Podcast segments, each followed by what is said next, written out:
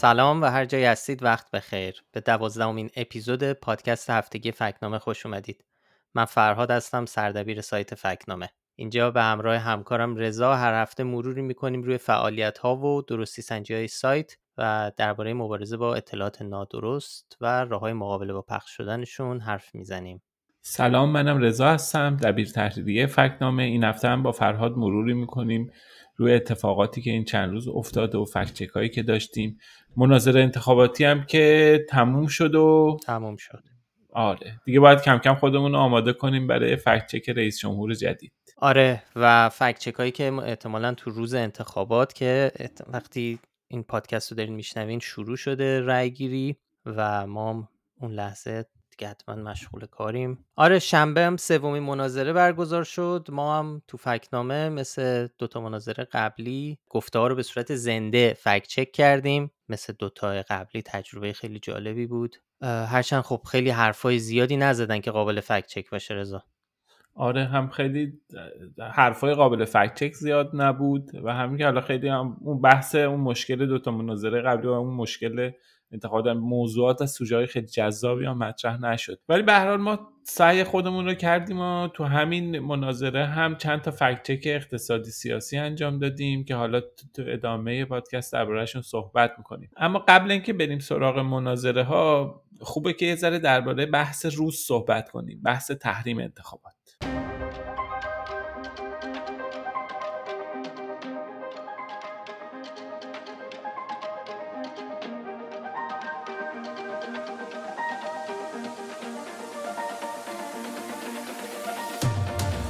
آره این ماجرای تحریم انتخابات هم بازتابای زیادی داشته تو رسانه اجتماعی. ما هم خب خاطر شغلی که داریم یعنی فکت چکینگ سه تا فکت چک داریم که به نوعی مربوط به این قضیه است و بد نیست یه ذره مرورشون کنیم.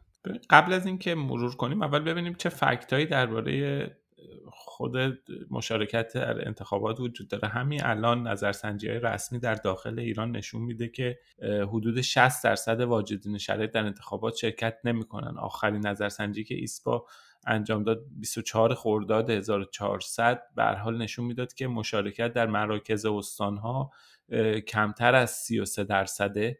در سایر شهرستان و شهرهای کوچیک حدود 42 درصد در روستا 51 درصد. این حد از مشارکت تقریبا اگر اتفاق بیفته اگر این نظرسنجی ها درست نتیجهش حساب در بیاد بی سابقه هستش. خب آره ما هم تو این مدت درباره این موضوع سه تا فکت چک داشتیم. البته یکیش قدیمی تره ولی خب مرتبط به بحث تحریم انتخابات می‌خوای شروع کنیم؟ از بالا بریم پایین. البته چهار تا. یه دونم توی سخنرانی آقای خامنه ای ما فکت چک کردیم. بریم اولیش که از طرف خود آقای همتی نیست ولی ستاد عبدالناصر همتی یه ویدیویی منتشر کرده بود چند روز پیش. ادعای اصلی این ویدیو اینه که سالهاست که دنیا تحریم انتخابات رو به خاطر نتایج مهلکش کنار گذاشتن و, و اینکه اصلا تحریم انتخابات یه چیز منسوخ شده است. نتیجه تحریم انتخابات در دنیا چه بوده؟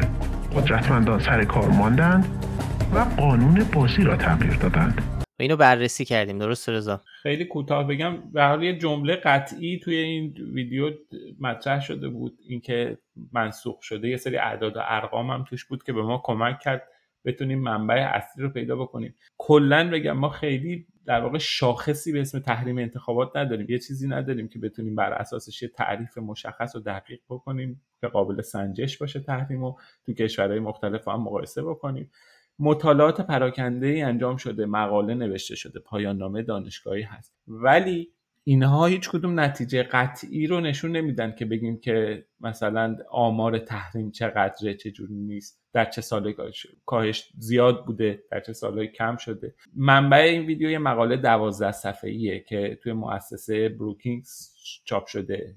آقای متو فرانکل هم نوشتش توی این مقاله یه جایی میگه که در سال 1995 تا 2004 به طور متوسط هر سال 10 تا انتخابات تحریم شده اما بعد از 2004 این روند کاهش پیدا کرده که این هم توی ویدیو اومده. ولی خب این مقاله اولا که یه مقاله قطعی نیست یعنی این تحلیل های نویسنده است. دوم دامنه این تحقیق محدوده تا سال 2009 یعنی اینکه بعدش اتفاقی افتاده هنوز معلوم نیست. سومی که به هر حال بر اساس اگر دعوت مخ... دعوت گسترده مخالفان دولت به تحریم و پایین اومدن نرخ مشارکت رو در نظر بگیریم توی مثلا ویکیپدیا انگلیس انگلیسی 22 تا مورد تحریم انتخابات بین سال 2005 تا 2021 لیست شده. یعنی اینکه اینکه این اتفاق نیفتاد و تحریم نشده انتخابات منسوخ شده و اینها به کل ادعای نادرستی هستش. بعد نکته بعدی هم که توی این چیز وجود داشت این که ادعا شده به خاطر نتایج مهلکش. خب یه سری کشور هم مثال آورده شده بود مثل غنا، آذربایجان، کامرون، صربستان، ونزوئلا.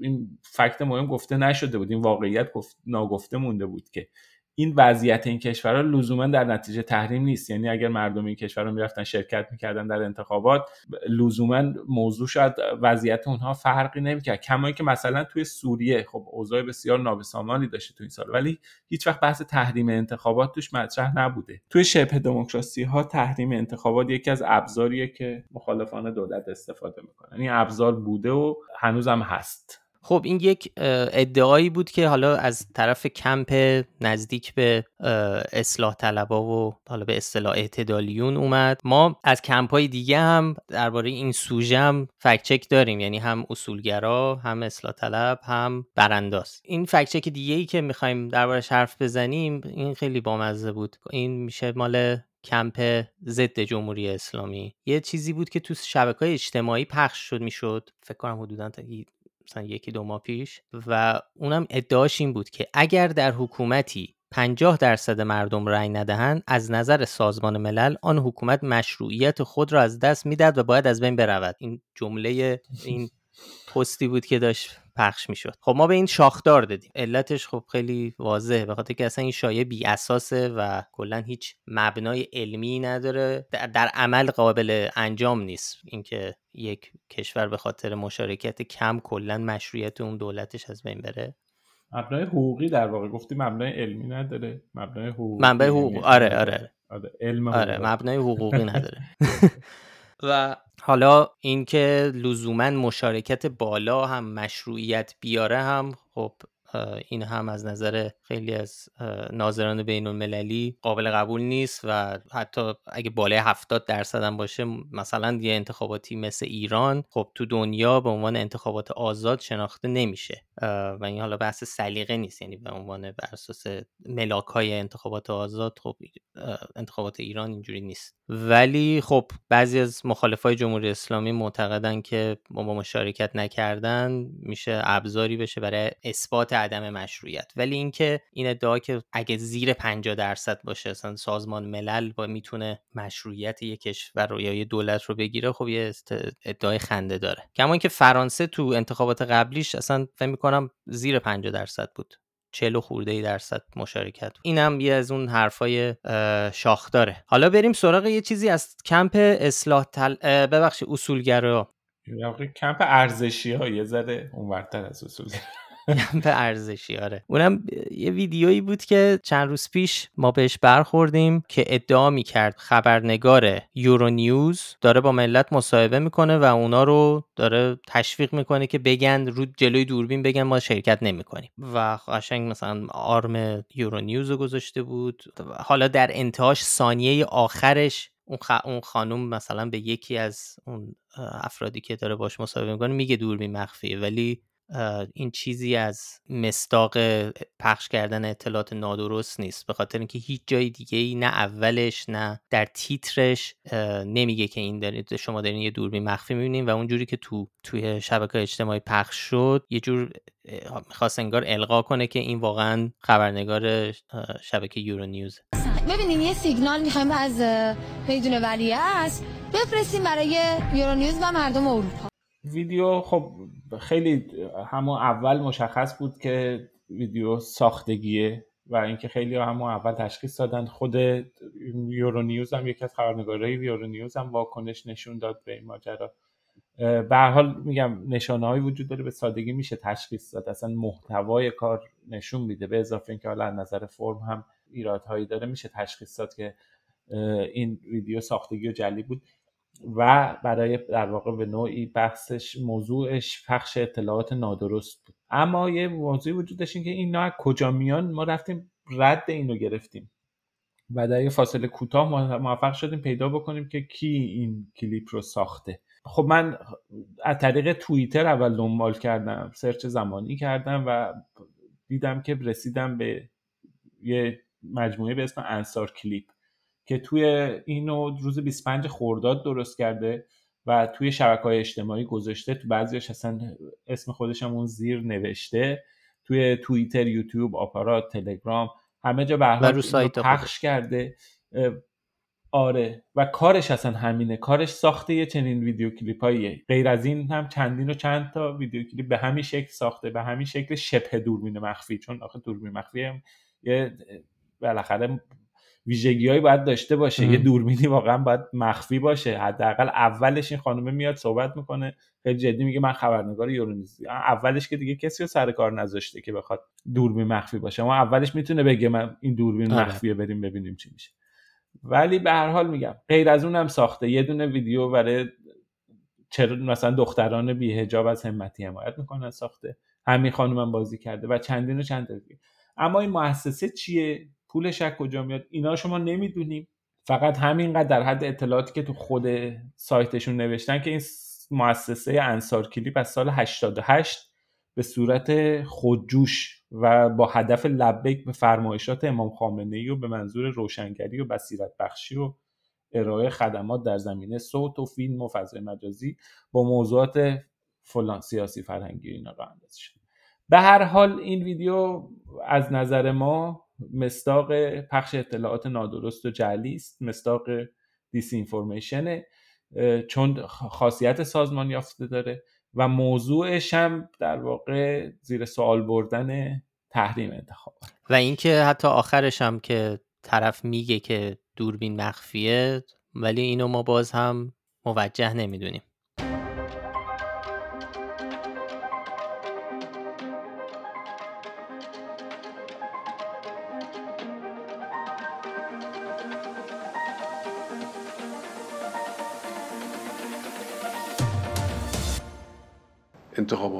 سالم و قوی بود یه شاهد روشن و دلیل متقن این است که در طول این ده ها سال در انتخابات انتخابات های ریاست جمهوری رؤسای جمهوری آمدن سر کار که مزاقه های کاملا متفاوتی با هم داشتن سلایق سیاسی متفاوتی داشتن. یه دونه دیگه هم آقا فرهاد داشتیم. یه دونه فکچه که دیگه هم روزی که داشتیم پادکست رو ضبط می‌کردیم گفته آقای خامنه ای بود که موضوع سخنرانیش اصلا سخنرانی روز 26 خردادش دو روز مونده به انتخاباتش بحث مشارکت در انتخابات بود. ما دو تا جمله رو فکت چک کردیم که یکیش به این موضوع ما ربط داره این بودش که گفتش که سلایق مختلف در ریاست جمهوری حوزه همین که سلایق مختلف در ریاست جمهوری وجود داره نشان دهنده سلامت انتخابات. بحث اینه که خب دو تا منظر داره یکی اینکه بحث سلایق متنوع در انتخابات. خب این شاید به اولا سلیقه یه چیز قطعی نیست. یعنی یک مسئله نسبیه. آدم اینکه آقای خامنه میگه سلاق مختلف از نظر ایشون شاید هاشمی و خاتمی و روحانی و احمدی نژاد مستاق سلاق مختلفش. از نظر یکی دیگه همه اینا یه, یه چیزی باشن. یعنی عینا یک گرایش باشن.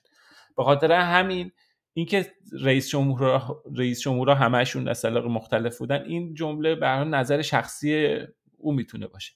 اما یه وجه دیگه هم داره. بحث اینه که به هر حال تو همه انتخابات توی جمهوری اسلامی از همون انتخابات ریاست جمهوری منظورم در زمان جمهوری اسلامی به هر حال همیشه های محدودی اومدن توش حاضر شدن و بسیاری از سلیقه‌های سیاسی هست شدن و این دایره در طول زمان هی بعضا کوچیک و کوچیکتر شده.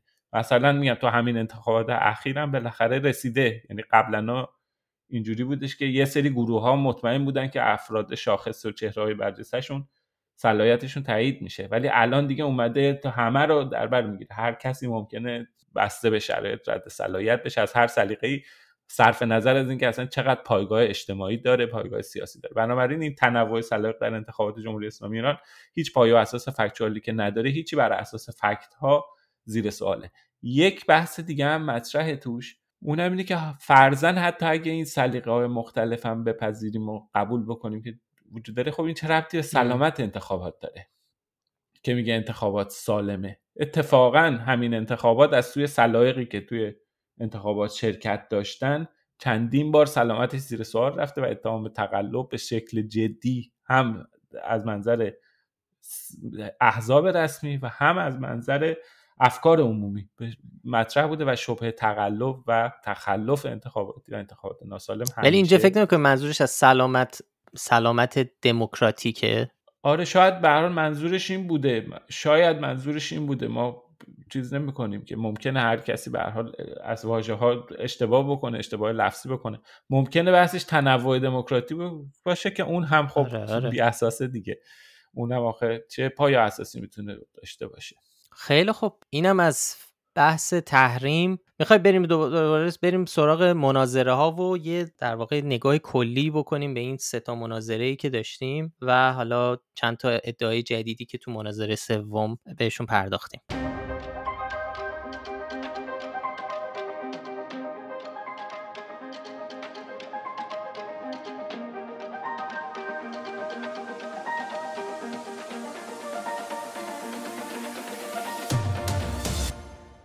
بیا بریم چیز کنیم. اول به مناظره به روایت اعداد و یه بررسی بکنیم. یه اسپریدشیتی درست کردی. خیلی مشتیه الان جلوی منه. دمت گرم. که نشون میده ما هر کاندیدا رو چند بار فکت چک کردیم. هر کاندیدا چه نشانهایی گرفته. می‌خوای خودت یه بار توضیح بده که از کل بریم به جز. خب ما در مجموع تو این سه تا مناظره 47 تا فکت چک داشتیم. اینا فکت هایی که تو خود زمان مناظره منتشر کردیم. یعنی بعدش هم یکی دو تایی اضافه شد ولی اونا رو تو این آمار نیاوردیم. از این تعداد 26 تا نادرست ما نشان دادیم 8 تا گمراه کننده 7 تا غیر قابل اثبات 3 تا نیمه درست و 3 تا درست. بیشتر از همه ابراهیم رئیسی رو فکت چک کردیم. در واقع 10 تا از این 47 تا فکت چک سهم ابراهیم رئیسی بود که به هر حال خب بیشتر از همه در کانون توجه بود تو این انتخابات. و حرفای بیشتری زد که قابل فکت چک باشه. و حرفای بیشتری هم زد که قابل فکت چک بود. بله 6 تا نادرست دادیم بهش دو تا گمراه کننده یه دونه غیر قابل اثبات یه دونه نیمه درست از ما گرفت تو این مناظره ها بعدش قاضیزاده هاشمی و همتی و زاکانی هر کدوم هفت تا فکت چک داشتن. محسن مهرعلی زاده 6 تا فکت داشت و محسن رضایی هم 5 تا. این آمار کلی بود که از این سه تا مناظره در واقع در اومد. همتی رو هم می‌تونیم بگیم که از هفتاش یه دونه نادرسته یه گمراه کننده دو تا غیر قابل اثبات گرفته و یه نیمه درست و دو تا درست. ممکنه حالا یه سوالی پیش بیاد که حالا چرا اینها درسته؟ بالاخره چون بعضی ها از ما پرسیدن داشتن. توجه داشته باشین که بالاخره همتی هم اقتصاددانه هم رئیس بانک مرکزی بوده هم عمده مباحثی که مطرح کرده عدد و رقم و آماری بوده که به هر حال طبیعیه که یکی که کارش همینه و کارش این بوده و تخصصش این بوده و اینها طبیعیه که اینها رو بیشتر از بقیه درست بگه. عموم مطالبی که یعنی نادرستایی که بیشتر از ما گرفته همتی وقتی که وارد حوزه حرفای سیاسی میشه یا حرفای کلی اجتماعی و اینها می‌زنه. ولی خب بقیه کاندیدا معمولا وقتی وارد چیزای اقتصادی می‌شدن آمارها و ارقام و اعدادی که می‌گفتن خیلی وقتا دقیق نبود و بخشی از این نشانهای نادرست رو اونجا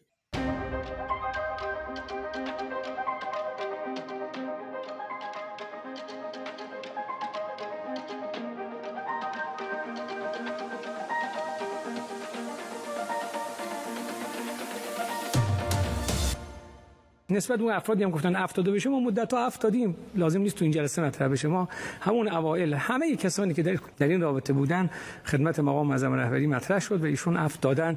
غیر از کسانی که احیانا با خارج ارتباط داشتن مسئله خاصی داشتن یک موضوع خاصی داشتن. به الله همشون مورد اف قرار گرفت خب حالا می‌خوای یه مروری کنیم رو چند تا از ادعاهای مهمی که تو مناظره سوم گفته شد. یکیش این بود که ابراهیم رئیسی گفت که بیشتر بازداشت شده های حوادث آبان 98 آزاد شدن. البته بجز کسایی که گفت کسایی که با خارج ارتباط داشتن یا شرایط خاص داشتن. آره به این نشان غیر قابل اثبات دادیم. خب ما اینو چجوری بررسی کردیم؟ یه بار یه توضیح بده. چند لایه داره این حرف بیام خب اصلا بگیم که اگه یه چنین ادعایی مطرح میشه چجوری میشه درستی سنجی که؟ خب اول خیلی راحت به نظر می‌رسه. باید بری ببینید چند نفر زندانی شدن چند نفر آزاد شدن چه فرایندی طی شده برای آزادیشون. اولین ابهام اینه که هیچ آماری از تعداد بازداشت شده ها وجود نداره. گفته های پراکنده و اینا هست بعضی برآوردها هست. مثلا رادیو فردا چیزایی که گفته های که مسئولین گفتن به صورت پراکنده و گزارش نهادهای حقوق بشری کنار هم گذاشته به نچرستی که دست کم 8600 نفر در 22 استان ایران در زمان اون بقای آبان 98 دستگیر شدن. ولی خب هیچ آمار رسمی وجود نداره که بدونیم چند نفر بازداشت. از اون طرف هیچ آمار رسمی هم وجود نداره که بدونیم چند نفر مورد یعنی در واقع مشمول عفو شدن تو این مدت. چند نفر از این اما ما کاری که کردیم برای اینکه بدونیم که مثلا یه مقداری وز ترسیم بکنیم یه وضعیت و که وضعیت چه جوری بوده. خب سایت اطلس زندانهای ایران اطلاعات 588 نفر رو که در جریان اعتراضات خیابانی سال 96 و 98 دستگیر و زندانی شدن رو مستند کرد. که از این 588 نفر هنوز 81 نفر در زندان هستند. هفت نفر جونشون رو تو زندان از دست دادن. دو نفر اعدام شدن. اینها اطلاعات مستندی هستش که مشخصات افراد احکامی که گرفتن چه تاریخی بازداشت شدن همه اینها تو اطلس زندانیان مستند شده و اینا اطلاعاتی هستش که میشه بهش به عنوان فکت مراجعه کرد. از طرف دیگه بحثی که بالاخره آقای رئیسی مطرح می‌کنه یه راه در راه برای خودش می‌ذاره دیگه. میگه که مگر کسایی که اینا همه آزاد شدن مگر کسایی که ارتباط با خارج داشتن یا مسئله خاص داشتن. خب ما هیچ کدوم اینها رو نمی‌تونیم بررسی بکنیم. ممکنه ادعا بشه از مثلا یه تعداد نامعلومی افرادی که زندانی هستن یه تعداد نامعلومی آزاد شدن و یه تعداد نامعلومی که آزاد نشدن اینها پرونده ما هیچ کدوم از اجزای این جمله رو نمی‌تونیم خب فکت کنیم. یعنی نمی‌تونیم بر اساس سند و فکت قطعی بگیم درست یا نه. در نتیجه با توجه به این که ضمن تاکید به اینکه چه اطلاعاتی به عنوان فکت در دست هستش ما به این جمله نشانه غیر قابل اثبات دادیم. خب یه چیزی که ما یه پدیده ای که باش روبرو شدیم که البته پدیده عجیبی نیست تو تمام کانتکس های سیاسی دنیا اتفاق میفته و اونم تکرار ادعاهاست و اونم ادعاهایی که خب نادرستن و کاندیداها و سیاستمدارا بازم تکرارشون می‌کنن. ما تو این مناظره سوم هم همچین چیزی رو داشتیم. حداقل سه بار از سه تا کاندیدا ادعایی که ما قبلا فکت چک کرده بودیم و نشون داده بودیم نادرسته دوباره باز همون تکرار شد. یکیش ادعای مهرعلی زاده بود که ادعا کرده بود که در دولت سید محمد خاتمی تورم تک رقمی شده بود. خب این اشتباه بود. ما قبلا صحبت کردیم دربارش یکی دیگهش این بود که سعید جلیلی دوباره آمار روستانشینان رو گفته بود که 27 درصدن. این هم عدد دقیقی نبود. و یکی دیگهش هم ادعای آقای ابراهیم رئیسی بود که دوباره ادعا می‌کرد که در دولت ببخشید در زمان ریاستش در قوه قضاییه هیچ سایت و نشریه و روزنامه ای بسته نشده و محدود نشده که خب همه اینا نادرست بودن ولی خب باز هم این کاندیداها تکرارش می‌کردن. آره این چیزهای تکراری بود اما غیر از اونم موضوعات دیگه ای هم بود جالب بود. فکت چک کردیم. از جمله یکی اینکه گزارش حسابهای بانکی قوه قضاییه بود. که ابراهیم رئیسی مدعی شد که گزارش حسابهای قوه قضاییه رو حسابهای بانکی قوه قضاییه یادتون باشه یه زمانی خیلی پرسرصدا شده بود اون موقع که آمودی لاریجانی بود. یه مبلغ خیلی کلانی بحث این بودش که از حسابهای قوه قضاییه در حسابهای شخصی آقای آمولی لاریجانی نگهداری میشه بعد بحث این مطرح شده بود که سود این حسابها پس چی میشه؟ خلاصه یه بحث جنجالی بود که توی این مناظره ابراهیم رئیسی گفتش که من که اومدم دستور دادم که همه این حسابا به صورت شفاف بررسی بشن و گزارششون به طور مرتب رو منتشر بشه سالانه.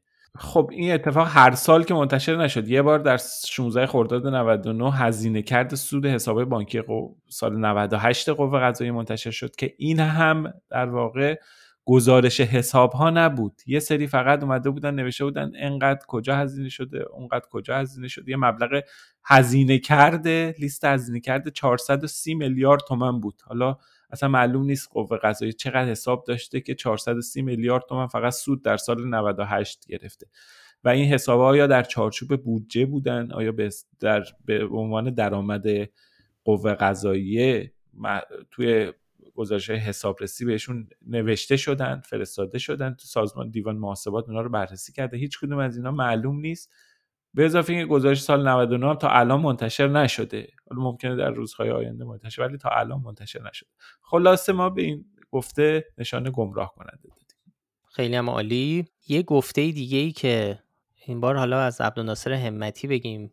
عبدالناصر همتی خب خیلی می‌خواد بگه که من خودم مستقلم و آدم روحانی نیستم.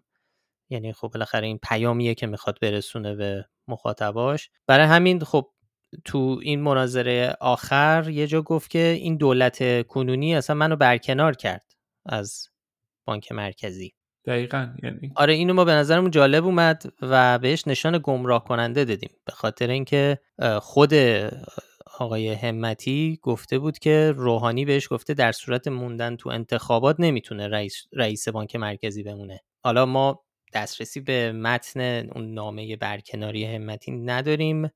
ولی می‌دونیم که قانون انتخابات ریاست جمهوری منعی برای اینکه حالا رئیس بانک مرکزی یا کسایی که انتخابات نقش اجرایی و نظارتی ندارن نداره. هیچ منعی وجود نداره که کاندید بشن. برای همین به احتمال خیلی زیاد و طبق گفته خود آقای همتی اصلا دلیل برکناریش نامزدیش تو انتخاباته و اینکه موضوعی غیر از انتخابات باعث برکناری شده باشه ما فکتی براش نداریم. اختلاف ریشه ای وجود نداشته بین بانک مرکزی.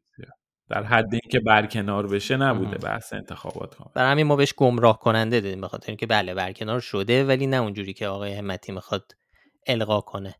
حالا صحبت از همتی بحث مناظره که خب تموم شد بیشتر ما در واقع لینک مجموعه گفتهایی که بررسی کردیم تو مناظره سوم رو تو توضیحات پادکست می‌ذاریم می‌تونید ببینید. ولی خب حالا بریم رد شیم از مناظره ها ولی یه فکچه که دیگه هنوز از عبدالناصر همتی داریم که یه توییت زده بود و تو اون توییت در واقع ادعا کرده بود که من فساد رو در بانک مرکزی خشکاندم. نه ریشه شو ریشه فساد. رو در بانک مرکزی خشکاندم. اینو می‌خوای یه توضیح بدی رضا؟ این رو ما بهش نادرست دادیم. چرا؟ خب این همتی این جمله رو در واکنش به یه صحبتی که ابراهیم رئیسی یه روز قبلش تو تلویزیون مطرح کرده بود گفت که رئیسی اشاره کرده بود به اینکه بانک مرکزی به هر حال جایگاه نظارتی داره ولی اونم درگیر فساد 25 نفر رو قوه قضاییه در بانک مرکزی دستگیر کرده بود. همتی در واکنش به این اومد گفتش که من ریشه فساد رو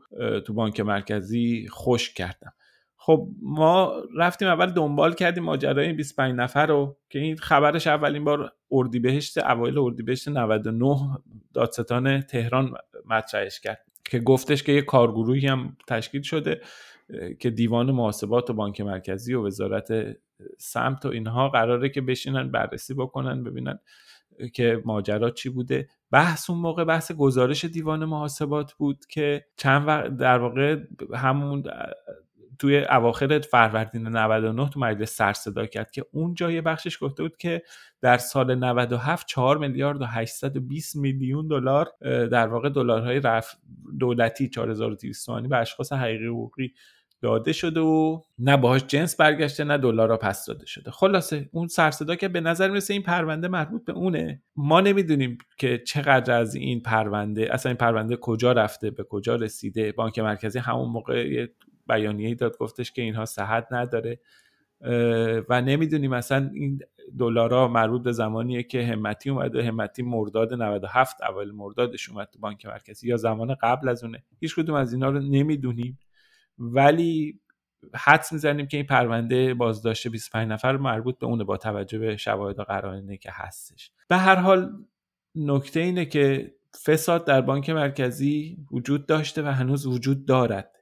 این یه واقعیت پس این ادعا که ریشش خوش شده و اینها قطعا صحت نداره. چرا میگی وجود دارد؟ به خاطر اینکه خود همتی قبل از اینکه انتخابات شروع بشه مصاحبه من یه دونه به استناد می‌کنم به یه پست اینستاگرامیش و استناد می‌کنم به یه دونه مصاحبهش با سایت خامنه ای دات آی آر. که اونجا میگه جز برنامه های مهم بانک مرکزی میگه مبارزه با فساد ساختاریه. خب وقتی که خودش میگه من می‌خوام برنامه مبارزه با فساده حتما داره در یه جایی صحبت می‌کنه که فساد توش وجود داره. پس ریشش خشکیده نشده. ممکنه می‌تونه ادعا بکنه من اقداماتی انجام دادم در جهت مبارزه با فساد. مثلا می‌تونه بگه من مثلا گزارش این فهرست کسایی که ارز دولتی گرفتن در زمان من منتشر شد. می‌تونه این حرفا رو بزنه. ولی بحث خشکاندن ریشه فساد یه مقداری اغراق شده و نادرسته. این رو هم باید ذکر کنیم. به هر حال تا الان اتهامی به طور مستقیم علیه همتی مطرح نشده. اغلب اتهامایی که علیه بانک مرکزی تو این دو سه سال گذشته مطرح شده بحث فسادش توی رسانه ها اونا اومده. اغلبش مربوط به مواردی بودی که مدیران زمان قبل از اونه. اینها رو هم باید بگیم. ولی به هر حال این رو هم باید اشاره بکنیم که مثلا بانک مرکزی خیلی کار خاصی هم نکرده. مثلا تا الان گزارش مستند و کاملی منتشر نکرده که درباره ابعاد فساد در اون سازمانی. یعنی حتی عدد رقم هم نداده. دور حالا یه کارهایی در حد همون انتشار فهرستایی که گفتم انجام شده. ولی کلا میگم حالا خیلی کار شاقی هم انجام نشده. خلاصه ما مجموع اینا رو کنار هم گذاشتیم و به این گفته نشانه نادرست. خیلی عالی. خب اینم از مرور مناظره ها و گفته های کاندیداها. حالا بحثی که همچنان تو ایران مطرحه بحث واکسنه و یکی از موضوعات مهم این روزاست. ما هم دو تا فکت چک داشتیم. اخیرا که هر دو به نوعی درباره واکسن کوویران برکت بودن.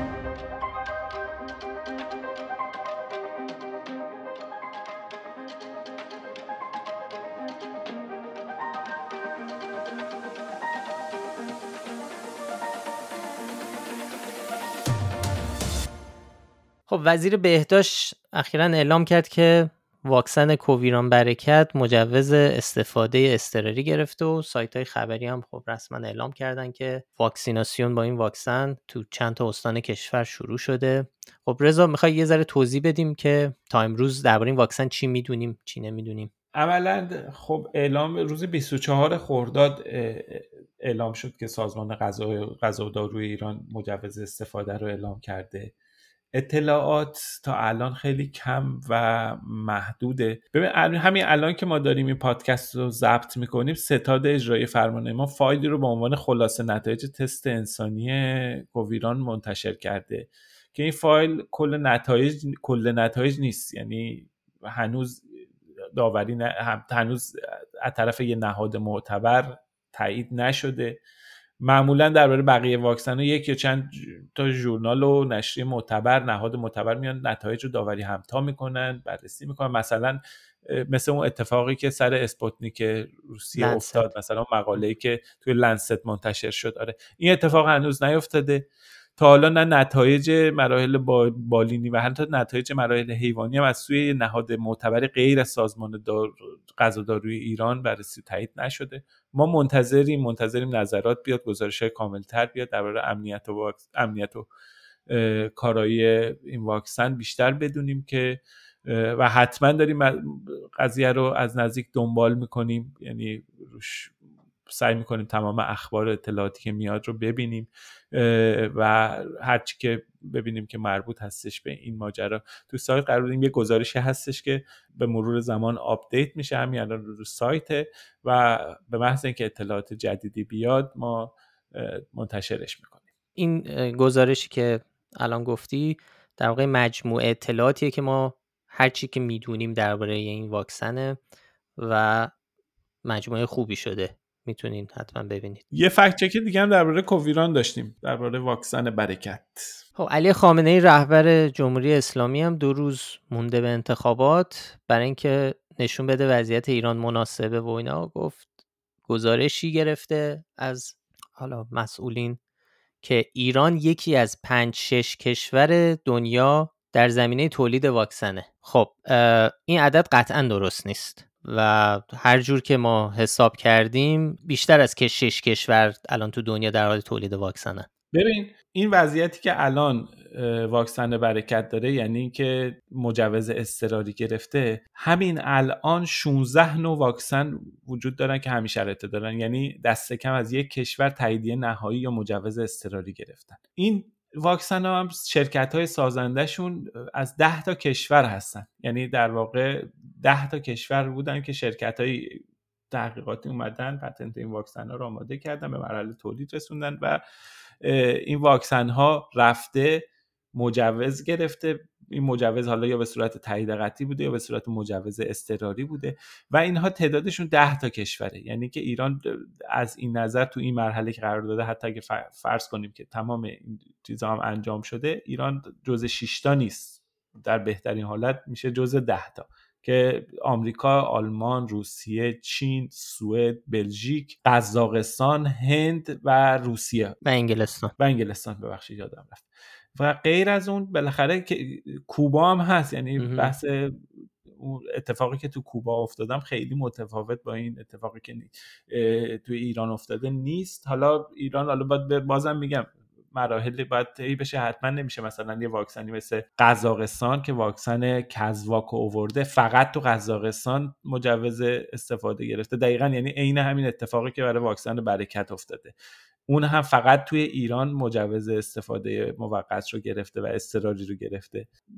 میگم متفاوته مثلا با واکسن مثل فایزر که توی تعداد زیادی از کشورها تو چند تا کشور تایید قطعی گرفته و تو چند کشور مجوز استفاده چندین و چند ده کشور مجوز استفاده داره یا مثلا متفاوت به حال این حرفی که گفته میشه ایران جزو 6 تا کشور اینها هستش یه حرف بی اساسه و ما بهش نشان نادرست دادیم. حالا این ریشش هم ما احتمال میدیم که از نامه که محمد مخبر رئیس ستاد اجرای فرمان امام که به رهبر جمهوری اسلامی نوشته اون از اونجا اومده باشه. یعنی اون گزارشی که میگه. و این و این احتمال هم هست که اینا خودشون رو جزو اون 6 تا واکسن اصلی که تو دنیا الان مطرحه می‌دونن. یعنی اونو دارن خودشون رو با اون مقایسه می‌کنن. برای همین میگم ما جزو 6 تا کشوریم. حدس ما اینه که همچین علتی ولی خب اشتباه دیگه. هم تو که خودت توضیح دادی. آره در واقع روی کاغذ و نظر فکتوال همین الان تو این مرحله ای که قرار داره این واکسن ایران هیچ فرقی با اون واکسن قزاقستان همین الان نداره. یعنی وضعیتش هیچ تفاوت خاصی نداره. دقیقا تو یه مرحله. خب تمومش کنیم دیگه. آره. خیلی ممنون که پادکست فکنامه رو میشنوین مثل همیشه ازتون می‌خوایم که این پادکست رو به بقیه هم معرفی کنید و برای پیدا کردن ما هم کافیه اسم فکنامه رو به فارسی انگلیسی تو اپ های پادکست جستجو کنید. مثل همیشه لینک مطالبی رو که دربارشون حرف زدیم تو بخش توضیحات پادکست هست می‌تونید بهشون مراجعه کنید. به صورت مفصل اگه خواستید ببینید. تهیه کننده پادکست افشین صدری مدیر هنریش و طراح این کاورایی که می‌بینید روی اپیزودها هم آریا کیان است. آدرس سایت ما هم هست فکنامه و همین دیگه. خداحافظ. تا هفته دیگه. ممنون. مراقب خودتون باشین. خدا نگهدار.